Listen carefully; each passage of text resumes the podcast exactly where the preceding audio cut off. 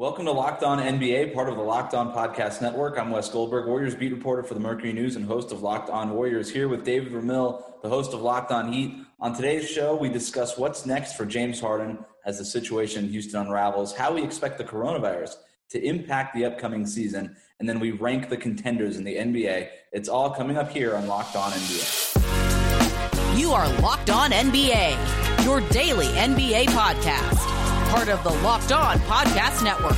Your team every day. All right, David, let's do this and let's play. Where in the world is James Harden? Because days after videos of Harden hanging out in the Las Vegas club popped up on social media, Rockets coach Stephen Silas said he doesn't know where his star player is after Harden missed day one of training camp on Monday. Silas added that there is, quote, no timetable. As far as I know, it is a setback you want your best player to be here, end quote. And then our friend Rohan Nadkarni of Sports Illustrated elaborated on that situation in Houston, reporting that someone familiar with Harden's thinking described the Rockets culture as, quote, toxic and called them the Knicks of the South, end quote. David, that doesn't sound great. I don't think you ever want to be the Knicks of the South, West, East, North, in any direction. Where can the Rockets and Harden go from here? It sounds like I mean there's only one place for them to go, which is to trade James Harden, and I I don't see how likely that is. I know it's something that you think is probably imminent. In our last week's episode, you did say that a big trade was in the works, and of course, Russell Westbrook was soon sent out to Washington right after we uh, you had made that prediction. So kudos to you first and foremost. But I, I think you also thought that the Harden trade was something likely to happen if not by the start of the season, by but right around that start of the season. They're not going to keep Harden there for much longer. And if that's the case, then I, I guess it's Harden's move to try and force their hand a little bit. I, I just it seems so confusing, right? Because you've had I know it hasn't been a particularly long off season, but for Houston it has. Like they haven't played since September. I want to say that when they were eliminated by the Lakers, and if that's the mm-hmm. case, that's a, that's enough time for the Rockets front office and everything to kind of get aligned. D'Antoni's tenure with the team ended right after their stint in the bubble. You knew that something was going to happen with Morey. It's been in the works for a, over a month now, as far as you know, him joining the Sixers. We've been hearing rumors about him going to Brooklyn. Nothing's happened there. And then think about it from the perspective of like you know the the trade. I'm sorry, the, the draft picks that have acquired John Wall, who was acquired even Christian Wood, who signed there as a free agent. Imagine he signed with his team, and then all of a sudden you see this rampant dysfunction, this this toxic, you know, culture that's already taking place. And I wonder, you know, I mean, we all know what Termin uh, or Tilman Fertitta's issues might be, but you know, it doesn't seem like Harden's actually contributing to anything positive either. So I, I, just it seems like it just needs a, a, good cleansing one way or the other. And I guess the first step of that the most likely step anyway is moving James Harden. I mean, we've heard things for years about how James Harden prefers to have a more casual type of atmosphere. And when we say casual, what that so often means is he wants to be able to show up wherever he wants, whenever he wants, including practice days and game days and maybe even day one of training camp. If he would prefer to spend it in Las Vegas partying, then he would like to have uh, that ability. He would afford it to him, right? And so I don't know where James, I think that's a big question mark because even if you were a team that wanted James Harden's skill set, and I think there's you know real questions with that too. Can you fit in with a normal? Can can you play like real basketball, or can you only play this weird James Harden version of basketball? I tend to think that he can, just because he hasn't a lot of years doesn't mean he can't. Um, he's a really good shooter. He can he can score in isolation. I, I think basketball fit wise, he can fit almost anywhere. He's a great passer. I think he can fit Absolutely. almost anywhere. Yeah. It's the it's the off the court stuff. It's the the in between games stuff that I think bothers other front offices and maybe scares them off. And if you're unless you're Brooklyn and you've got Kevin Durant saying do what you can to get this guy and pair him with me and Kyrie Irving or if you're Philadelphia and maybe you think that the fit between Ben Simmons and Joel Embiid just isn't going to work and that you might as well go after James Harden, who again, as a basketball player, fits perfectly with either one of those guys. Um, I, I don't know what other situation is really out there for James Harden. And so when I ask what happens now, where do the Rockets go? Like if a Brooklyn trade or a Philadelphia trade were going to happen, it feels like that it feels like it could have already happened, right? And so why hasn't it yet? And I don't know if this is just the Rockets saying, you know what, we're willing to be uncomfortable and go into the season and deal with this. But after trading Westbrook for John Wall and starting to move in that direction, it's sort of signaling now that they're willing to at least clean house a little bit. And I don't know if they're willing to go so far as to, to trade James Harden yet. But even if they were, I, I wonder if it's going to take some other team, some other offer to get this thing going and finally, you know, split up Harden and Houston. That's a good point because I look at you know what's happened over the last couple of weeks and uh, between the machinations of Sam Presti in Oklahoma City and Milwaukee's acquisition of Jrue Holiday and everything they gave up in order to acquire him and what they were willing to give up to acquire uh, Bogdanovich as well. Of course, that fell through. But the the market has been set so high, such an incredible standard and for a player of James Harden's caliber, an MVP type player, a guy who's going to be in the top five running every year for MVP, one of the best scorers perhaps in NBA history, maybe no team is willing to pony up what that kind of player generates in terms of value. And if that's the case, maybe they're not going to get fair share or, or, equal value for a player like Harden. So they might not be willing to trade him. I, I don't know. This isn't you know moving bad contracts for bad contracts in the case of Westbrook and, and mm-hmm. Wall. Although I, I, think you could say that both players, if Wall is healthy, they can both contribute to some degree. But I mean, I'm not sure what other player is of the same caliber as Harden, or what package of players is in the same caliber as what Harden generates as an individual player. And if that's the case, maybe you're right. Maybe there is no deal in the works. Maybe there can't be because no other deal, other team has stepped up with the right amount of picks and right fit players that would satisfy whatever they're trying to do in Houston. But I mean, they it kind of reminds me a little bit of the Kawhi Leonard situation uh, when he was trying to force his way out of San Antonio through any means necessary, right? And Uncle Dennis right. got involved in all those things, and it just became a toxic situation in San Antonio. And all that time, we were like, all right, what is Boston going to be willing to pony up for Kawhi Leonard, right? It was just Boston, Boston, Boston. It feels like something similar right now with James Harden. It's just like, all right, what would Brooklyn be willing to offer? Are they willing to do another Godfather type deal? The, the type of deal that kind of screwed them for half a decade when they did it before for Kevin Garnett and Paul well, Pierce. Mean, but think about that though. Like in that in that term, what was it? It was Jakob Poeltl, DeMar DeRozan, and, yeah. and maybe a pick like that's what was shipped in order to acquire a player right. like and Kawhi. Kawhi was dealt, dealing with some injury issues, and we weren't really quite sure about the quad muscle and all that stuff. But to me, what happened was that Toronto came out of nowhere and was like, you know what, we'll take, we'll we'll offer whatever it is to get to get Kawhi Leonard. And back then, Jakob Poeltl and, and DeMar DeRozan, that, that was considered a decent package, right? Like people were like, oh, they're they're going to split up the DeMar DeRozan and Kyle Lowry thing. They're going to get rid of their best player uh, in order to take a gamble on on Kawhi. I wonder if as this thing plays out, it, it ends up playing out similarly, like where we're all looking at this one team in the Northeast, and it ends up being some other team that swoops in and just says, you know what, screw it. Whatever Harden's toxic toxicity is and whatever off the court stuff we may have to deal with, it might be worth it just to go get a guy, a player of his caliber. And I, I just again, I look around the league and, and you try to figure out what teams make sense, and there's just not that many of them. And even if they do, it's hard to find a, a package that makes a whole lot of sense for Houston. But it, it, just feels like that uh, another team could end up swooping in here and and you know nudging the situation uh, to the point where they end up you know splitting up James Harden and the, and the Rockets there. It sounds like you've got some ideas. I mean, knowing no you, you always have some theoretical trade in the work. Let's hear it. Um, well, it's a team I already talked about. I, I, if you're the Spurs, what do you got to lose? Like you've got Gregg Popovich at the end of his career. You you don't really have any identity. You could throw DeMar DeRozan in there, LaMarcus Aldridge, whatever player on that big contract that you want to throw in. You've got other contracts that you can stack, like Rudy Gay on an expiring. You've got a bunch of first round picks you got a bunch of young, interesting players like uh, DeJounte Murray, Lonnie Walker, Derrick White, Keldon Johnson.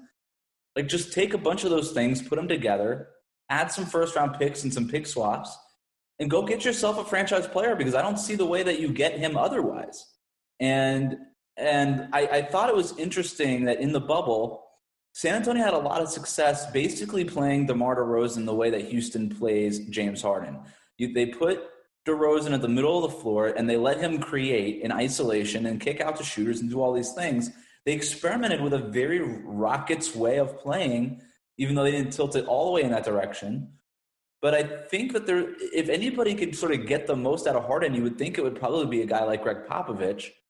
I don't know. I just, if I'm the, I, I, I tend to go too far to the you've got nothing to lose, so might as well just do it way of thinking. Like that's why I thought Charlotte should have gotten gone after Russell Westbrook, Westbrook yeah. because nobody cares about the Hornets, and I really like nobody cares about the Spurs right now. And I don't really see the way out of this weird, like semi-media. Like I don't even think they're a playoff team yet. It'd be one thing if you were like, "Hey, we're going to keep winning, and we're going to be the seventh seed in the West and keep the culture going." But like, no, you're not even really a winning team. You're not a playoff lock by any stretch. I don't know. Just push the chips in. Just do something. James Harden, you've got him under contract for several more years after this. I don't know. It's just a thought. And I like it. I mean, I think if there's going to be a current coach who can reach Harden at this point, it, I mean, Popovich has as good a chance as anybody. I, I don't think he's. Maybe I'm wrong here, and I'm sure that I'll probably hear from it, you know, from Spurs fans. But I don't think he is that much of a rigid disciplinarian where he can't find some common ground there. And Harden, all the drama and off the court issues and questions and everything else notwithstanding, to me anyway, I, I always think of him as being a very cerebral player and a guy that understands the game in a very high level. Probably better than most players in the NBA, perhaps even better than some players historically. And if that's the case, I think that's a good foundation to establish a strong relationship with Gregg Popovich. And, and if that's the case, then yeah, it makes a lot of sense. I just wonder, though, on the flip side of that, whether or not Popovich, and as you pointed out, is towards the end of his career, perhaps, if he wants that kind of quote unquote hassle or headache, if he just wants to say, you know what, I'd rather stick to my guns, play boring ass basketball with boring ass players, and not have much of an identity, rather than risk having chaos, uh, you know, or, or something potentially disruptive in the presence of James Harden. And yeah, you'll achieve less but does it really matter for a for a coach as accomplished as Popovich, for a franchise as accomplished as they as the Spurs? Maybe they're not necessarily looking to sacrifice whatever it is that they currently have in terms of their identity and their culture and everything else in order to go after a player of Harden's caliber, but potential off the court issues. Yeah, and if you're Houston, is like that even like what do you want from James Harden? I would imagine that the best like the dream scenario would be like Ben Simmons from Philadelphia, but from what we understand, Tilman Fertitta just doesn't want to play ball with Daryl Morey, despite it, you know, potentially netting the best possible outcome for your team. But no, that's know, a toxic culture there. It, well, you know, very, very James Dolanish, right? Oh, you're going to be bitter and put your, you know, personal. I'll show you literally everything else. Yeah. um, and so, yeah, I think Rohan was right, it, or at least the person talking to Rohan, it, maybe it is, maybe it is just Knicks of the South and look, they don't even like the pizza's not even as good. I just they really don't have as much going for them as even what, the what is the what is the go to food of Houston? Is it just like steak? I don't know. Yeah, I guess because Texas, you would think it'd just be like big steaks. I don't know. The the coolest thing about that area around the arena is that the the Marriott across the street has a giant pool in the shape of Texas. Oh my! So they got that going for them. yes. Craig, shout out to Craig so, Biggio's, the sports bar right there. I mean, you know, named after former Astros great Craig Biggio. Yeah, the very one. Wow. Yeah. Is it is it is it Craig Biggio's or is it Biggio's? I think it's Biggio's. I think it's okay. That Biggio's. makes sense. And uh, I had a uh, quesadilla there, and it was all right. It was all right. It's a quesadilla. Like I can't. I know we've completely gone off the rails here, but I don't know how you can mess that up. I, I suppose it's the fillings, right? I mean, it could get soggy. Yeah, uh, it, you, you, could cook it badly. Yeah, you can. It, it can get soggy, um, and, and sometimes you can get like weird ratios of fillings in there. Like I've had, I've had quesadillas with like like lettuce, like wilted lettuce in there, and I was like, that's nice. not a place for lettuce. And no, it's not. Um, like just too many onions, I think could screw it up. You know, b- bad tomato, a bad tomato. And, it's this, and it's the distribution too, right? The distribution it matters. Like I, I feel like like cooks especially when you're trying to crank out these things, you know, at, at places, they all put these toppings like right in the middle, you know, right. and it just doesn't distribute it the way that you'd like it to. Yeah, you don't want that. Yeah, and then you've got like this crust with nothing on the outside. It's like, no thanks. I understand that you're trying to keep it all together. It's about packaging as much as anything else, but man, it just like distribute it a little better. I want to have like some consistency of flavor throughout. I'm not saying that that was the problem at Biggio's. Um, I think you are, but I'm not saying it wasn't. Uh, up next, we'll start. We'll talk about how the coronavirus is already affecting the NBA season and what we can expect for the rest of the season. But first, David, tell our listeners about Headspace.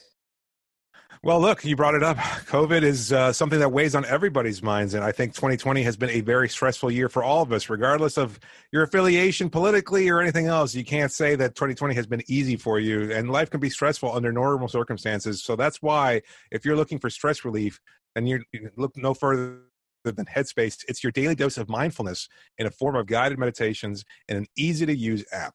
Headspace is one of the only meditation apps advancing the field of mindfulness and meditation. If you talk to players around the league, one of the things that they always talk about is being mindful, being present.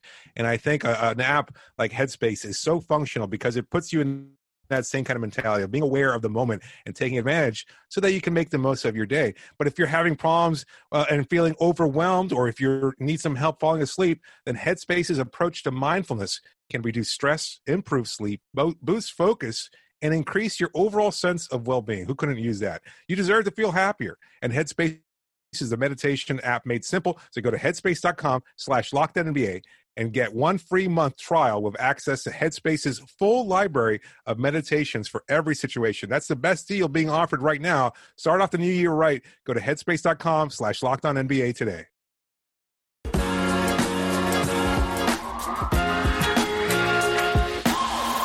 Well, the coronavirus is already impacting the NBA season. 48 of the 546 players have tested positive. Teams like Toronto, Portland, and Golden State have had their training camps uh, impacted by positive cases. The Warriors had had two people test positive. The Raptors and Trailblazers had three each.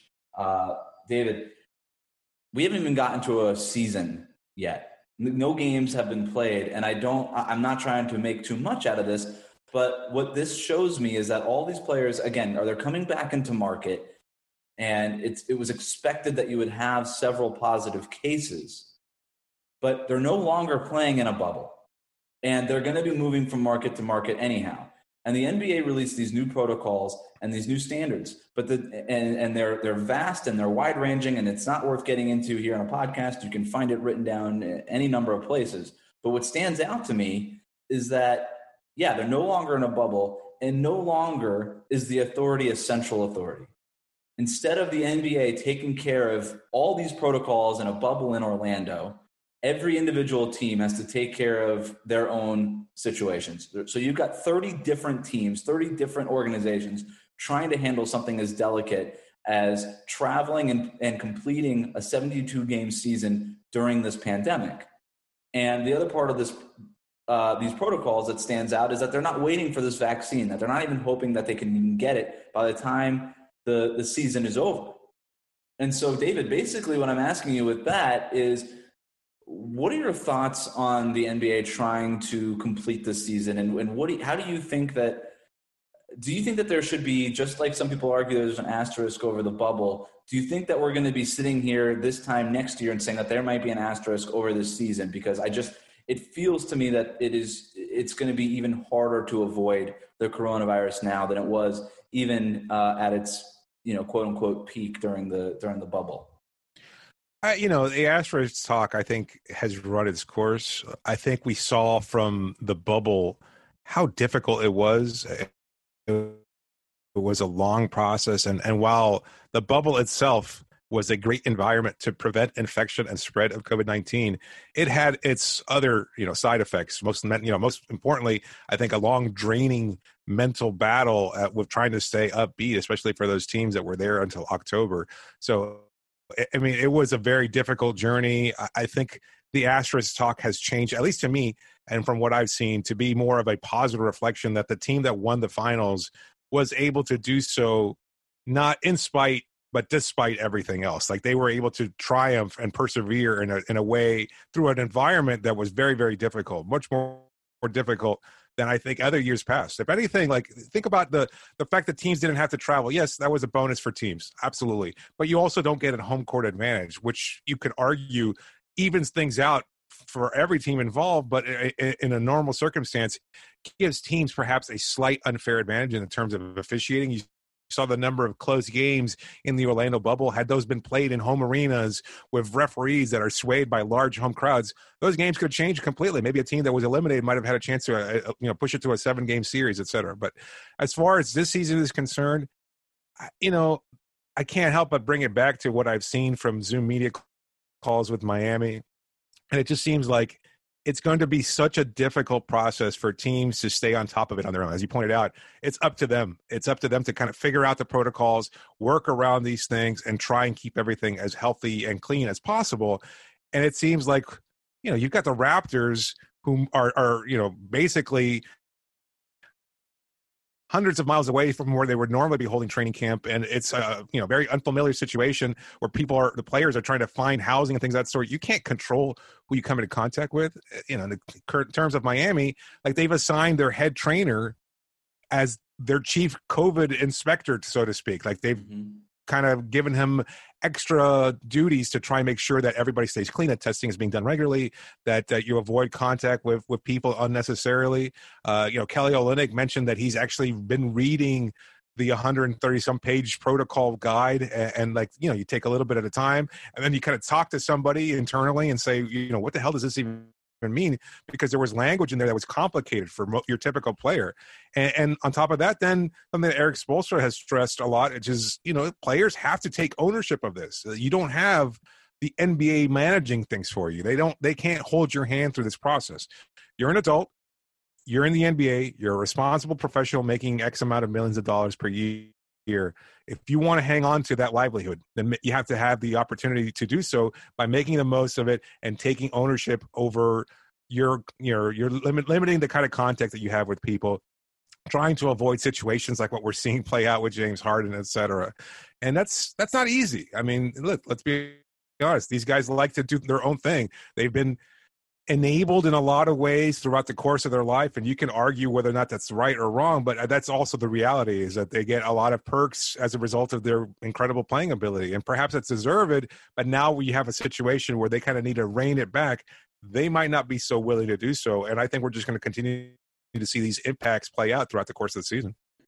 And you've got these small little things that i think can really affect the league as far as these protocols like if you're a rookie you can't take an uber to the arena. Like if you're one of these players that like lives in a big city and you're renting a little apartment or something, or you're you're just get signed or traded and you can't bring your stuff over, like you're not allowed to take shared ride services. So what do you do? Do you get a ride from an assistant coach or somebody else? You have to go into these uh, arenas in small groups and get tested on a daily basis. And you know, uh, you you can't. I think you're going to see things like um, you know coaches love to organize these team outings to movie theaters and things like that. You can't do that anymore not just That's because not movie theaters yeah. are closed because those are now banned. You can't do these outside activities. Everything has to be strictly limited to these arenas right and to what happens in these arenas and these practice floors. So I, I just think that there's so many different ways to get in trouble basically because if you break one of these rules and some, all of a sudden you go to some sort of event or you, one person goes off and gets into a,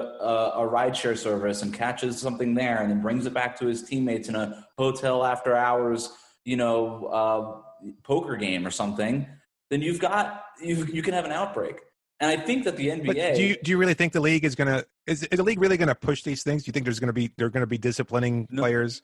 I think that they will have to at least early, just like you saw. You know, I forget who it was, but uh, somebody walked Richaun off Holmes? to go get a uh, DoorDash order or something like that in the bubble. Richaun Holmes, yeah, yeah, he stepped yeah. outside. He stepped like a foot outside the, the designated border of the Orlando bubble, and you can imagine all these like sirens going off and right. swarm, swarm, yeah. the dogs just start running.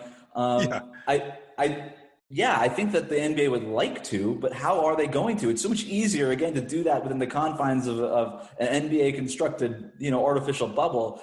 But in the like, how's how's the NBA going to know if you know somebody in in Portland takes right. an Uber to a game or uh, accepts a DoorDash order from a guy without a mask or something? Like, you can't. It, it's so much harder to enforce that stuff. So once they find out, and if they find out, I can imagine that these initial penalties uh, will be steep, whatever it might be, uh, ob- probably monetary, uh, if anything, but um, or a suspension of some kind. But, well, but, but I mean, I if I was a player and force that. if I was a player, I'd lie and say, "Oh no, no, no, my friend dropped me off." Like I even right. the, your, your list of friends, right? Don't does it have to be like an approved friend that you've known for well, years? Yeah, you can only travel like now with like two people who are uh, family members, very, very close, close, friends that are you yeah. know have previous relationships with you, and and you know the team knows and is comfortable with. It's crazy, and what what I'm and what I'm basically getting at here is that I don't think any of this stuff is really enforceable. Uh, I just I just don't see how the NBA can realistically enforce it. It's only they they can't. Inf- I, I think it'll be hard to enforce, easy to penalize, right? Um, easily reprimandable once you find out about stuff, and I think that's going to be their course of action. Now, there is also an understanding from this league that there is going to be games that are rescheduled. There's going to oh, be yeah. instances where, you know, the Denver Broncos a couple weeks ago couldn't play a they had to play an entire football game without any of their quarterbacks because one of their quarterbacks tested positive and in, and the rest of that quarterback room was at risk. Well, if you lose four players as an NBA team, that's like 30 40% of your roster. I don't know that that's much more than just losing one, you know, a, a few people on a 50 man roster. And the same goes for Major League Baseball, where you could, if you're the, the Miami Marlins, you can lose 20 players and you could still go on and play a game. And so that's not going to be the case in the NBA. The reason that they came out the schedule in, in two parts and just releasing this first half schedule first is there's a recognition that they're probably going to have to reschedule some things and find ways to schedule them and to replay them in the second part of the season when they announce that in March. So uh, I, I think we're in for a really weird next three months because they're trying to fit 36 or 37 games into 71 days. And I'd be shocked if everybody completed their schedule the way it looks right now. Oh no, I mean I can't I can't imagine a world where some somebody's not going to lose a key amount of players. And, and again, some similar to my concerns in the bubble, prior to my understanding of how strict it would be, uh, my feeling was that there was going to be a lot of risk. And and our biggest concern, I think, when we talked on this show was, what if a key player is lost to uh, you know, infection and has to spend a, a significant amount of time. Like uh, we, even if you read the protocols, if a player tests positive, whether they're asymptomatic or not, if they're asymptomatic, they still have to sit out a minimum of 12 days. Right. A minimum. You, that's like four games during this compressed schedule. It could be almost six games. Could be the difference between schedule. a playoff spot or not. Yeah. Yeah. And then if you do show symptoms, even if they're somewhat slight, and there is that potential, then you have to be asymptomatic, and then begin the 12 day process. So you could be missing 20 games, 20 days rather. And if that's the case, that's a whole hell of a lot of the big chunk of the schedule. And, and that you, you know that's absolutely the difference between a, a playoff spot or not. I mean, right, look, especially the, during the 72 you have to say, schedule as opposed to 82 right, games when all these ma- right. games matter that much more. And what's what's interesting to me is that all these teams are going to try to keep any of these positive tests secret. Like we don't know, Ooh, as far no. as I know, when uh, what the players for Golden State, who who tested positive for Golden State, who tested positive for Toronto and Portland. I mean, there's there's hints and there's ideas that we have out sure. there, and I have a pretty good idea who these players are, but they're not going to go out and announce them. But you know what? When X player doesn't show up for a game because he tested positive for coronavirus, and we don't remember him tweaking his hamstring the last time we saw him, well, then we're going right. to know. Like for in the Warriors situation, they play Friday night against uh, the Denver Nuggets at their preseason home opener. Well, two whichever two players tested positive, they're not going to be able to play in that game under these protocols. So we're going to know, but we're not going to know until maybe even tip off or a few minutes before that when we get the injury report. So I, I and and like you said, like these guys are going to miss three, four, five, maybe six games just for a single positive test or just showing symptoms. It, it's uh, to to try to make heads or tails of how this season is going to play out is really hard. Just even knowing it's one thing to say, well, the Lakers are the best team on paper, but you lose a key player for a week or 12 days or whatever it is, and all of a sudden, you know, maybe for a team like the Lakers, it's not going to matter because you, would think they'd get enough games out of guys like LeBron and Anthony Davis when even if one of them tested positive, they'd still be in the playoff uh, picture. But these fringe playoff teams, maybe not. You know, like what happens if if Chris Paul or Devin Booker, you know, get the virus for Phoenix? Well, that that that could be the difference between the Suns making the playoffs and not. Up next, we rank the NBA's title contenders on paper. But first, David, tell our listeners about Built Go. Well, look, at some point in the day, you're bound to hit a wall. Mine usually hits me in the early evening after a long day of work and playing with my son. He's two years old. He's a handful. He, has got unlimited amount of energy. I unfortunately do not. And uh, whatever your wall is, let me tell you, Built Go is a solution. It's the healthy replacement for energy drinks, but without any of the fake additives. It's just natural ingredients that last. Built Go comes in one and a half ounce packages that are easy to carry whenever your wall hits you. If you're at a meeting at work or you have to power through a workout, if you're out in the links playing some golf, just put it in your pocket, get through your day. It's the best workout gel on the market and comes in three delicious flavors. My wife likes the chocolate mint. I love the peanut butter honey, but chocolate coconut is also really, really delicious. And how does Built Go work so well? Well, it combines energy gel with collagen protein that gets absorbed into your system quickly using vitamins, nutrients, honey, and just a kick of caffeine to keep you going strong. Well, it also strengthens joints, soft tissues, hair, and skin. So you feel good, but you look good too. So visit BuiltGo.com and use the promo code LOCKED and you'll get 20% off your next order. So use the promo code LOCKED for 20% off at BuiltGo.com. Let's go.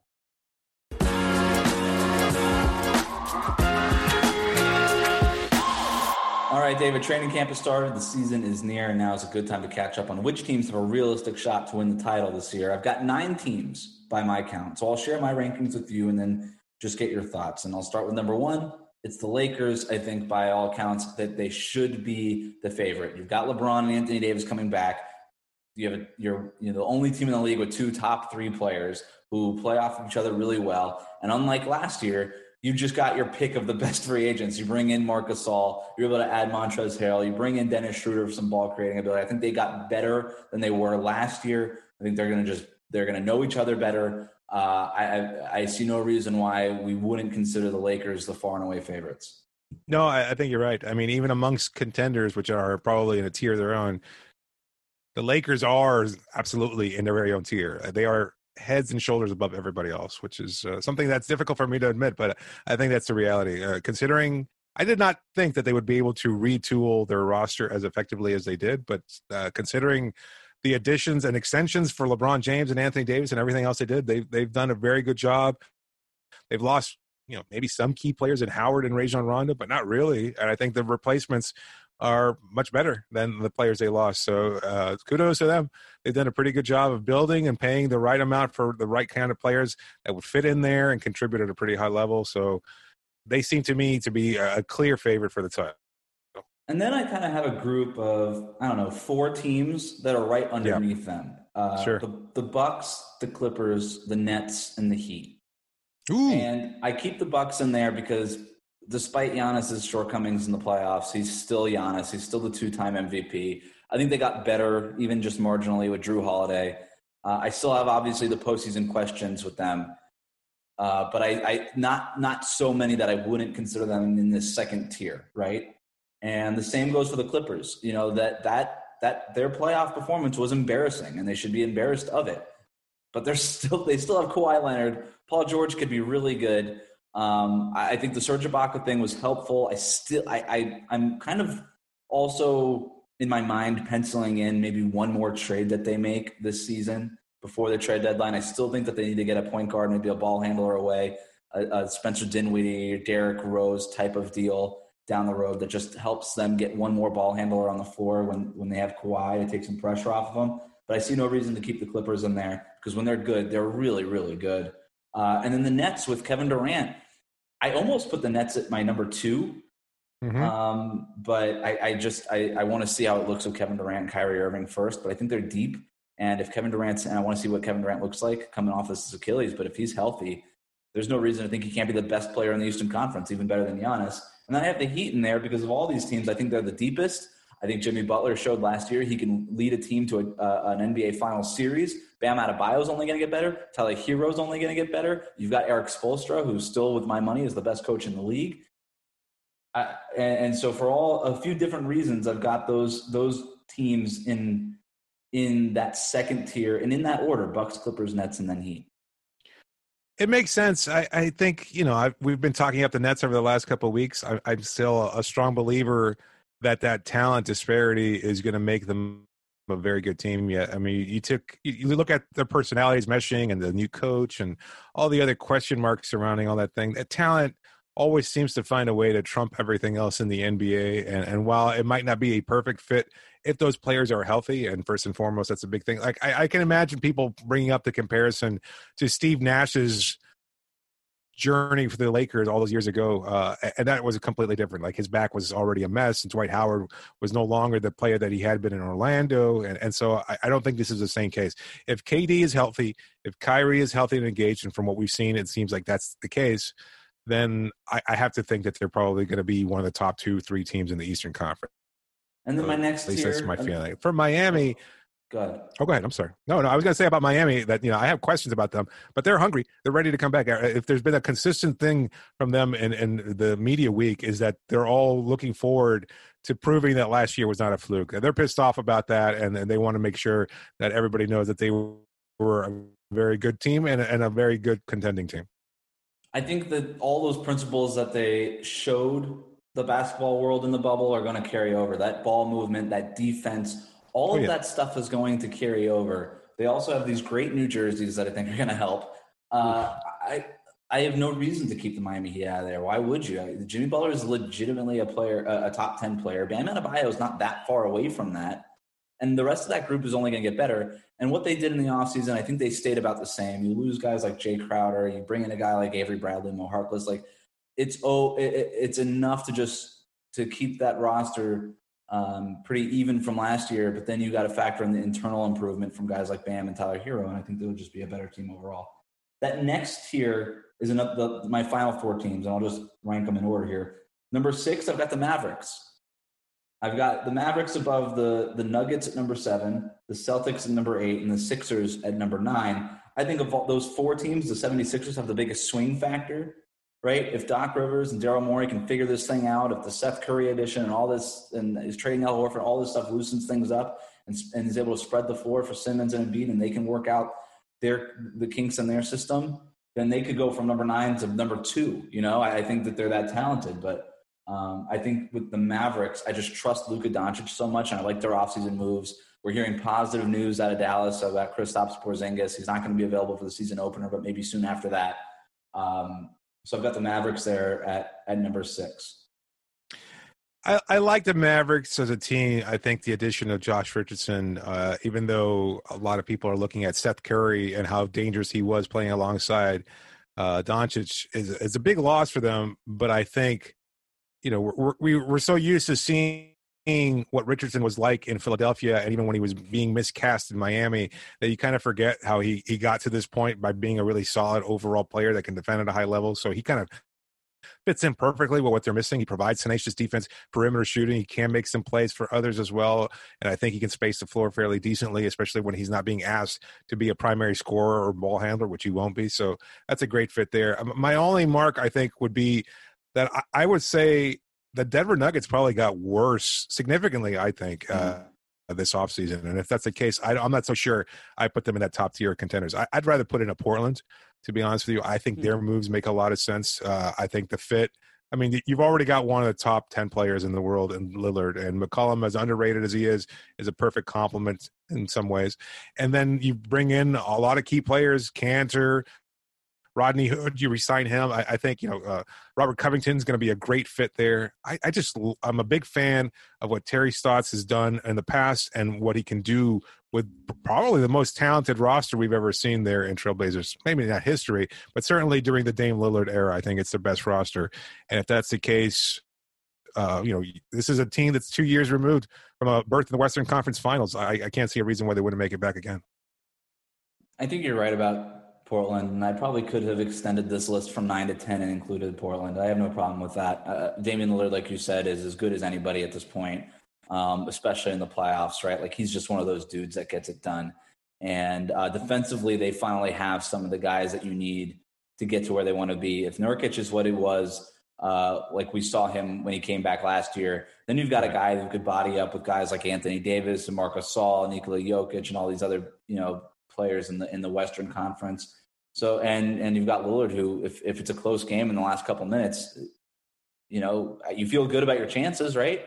And Absolutely. you got a guy like Robert Covington who can guard the Kawhis and the LeBrons that you're going to come across. So I have no problem with that. I, I like I um I, I keep Dallas above the Nuggets and the Celtics in part because I didn't love the off seasons that Denver and Boston had. And I'm really I think Luka is going to take another step and he you know he's one of the guys that we should be looking at as a possible MVP player. um, this year. If, if the if the Mavericks are in the thick of the playoffs and, and you know have, have a firm grasp on a playoff seed, then I think Luka's going to get a lot of MVP love.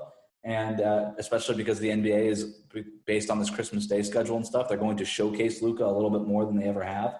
But um, and then with the 76ers, I think again, they're in this group only because it, their their ceiling is such that they can get there. But if things don't work out, I think we'll know pretty soon, and and they could drop out of this contenders type of status. And maybe maybe Portland does deserve to be in there.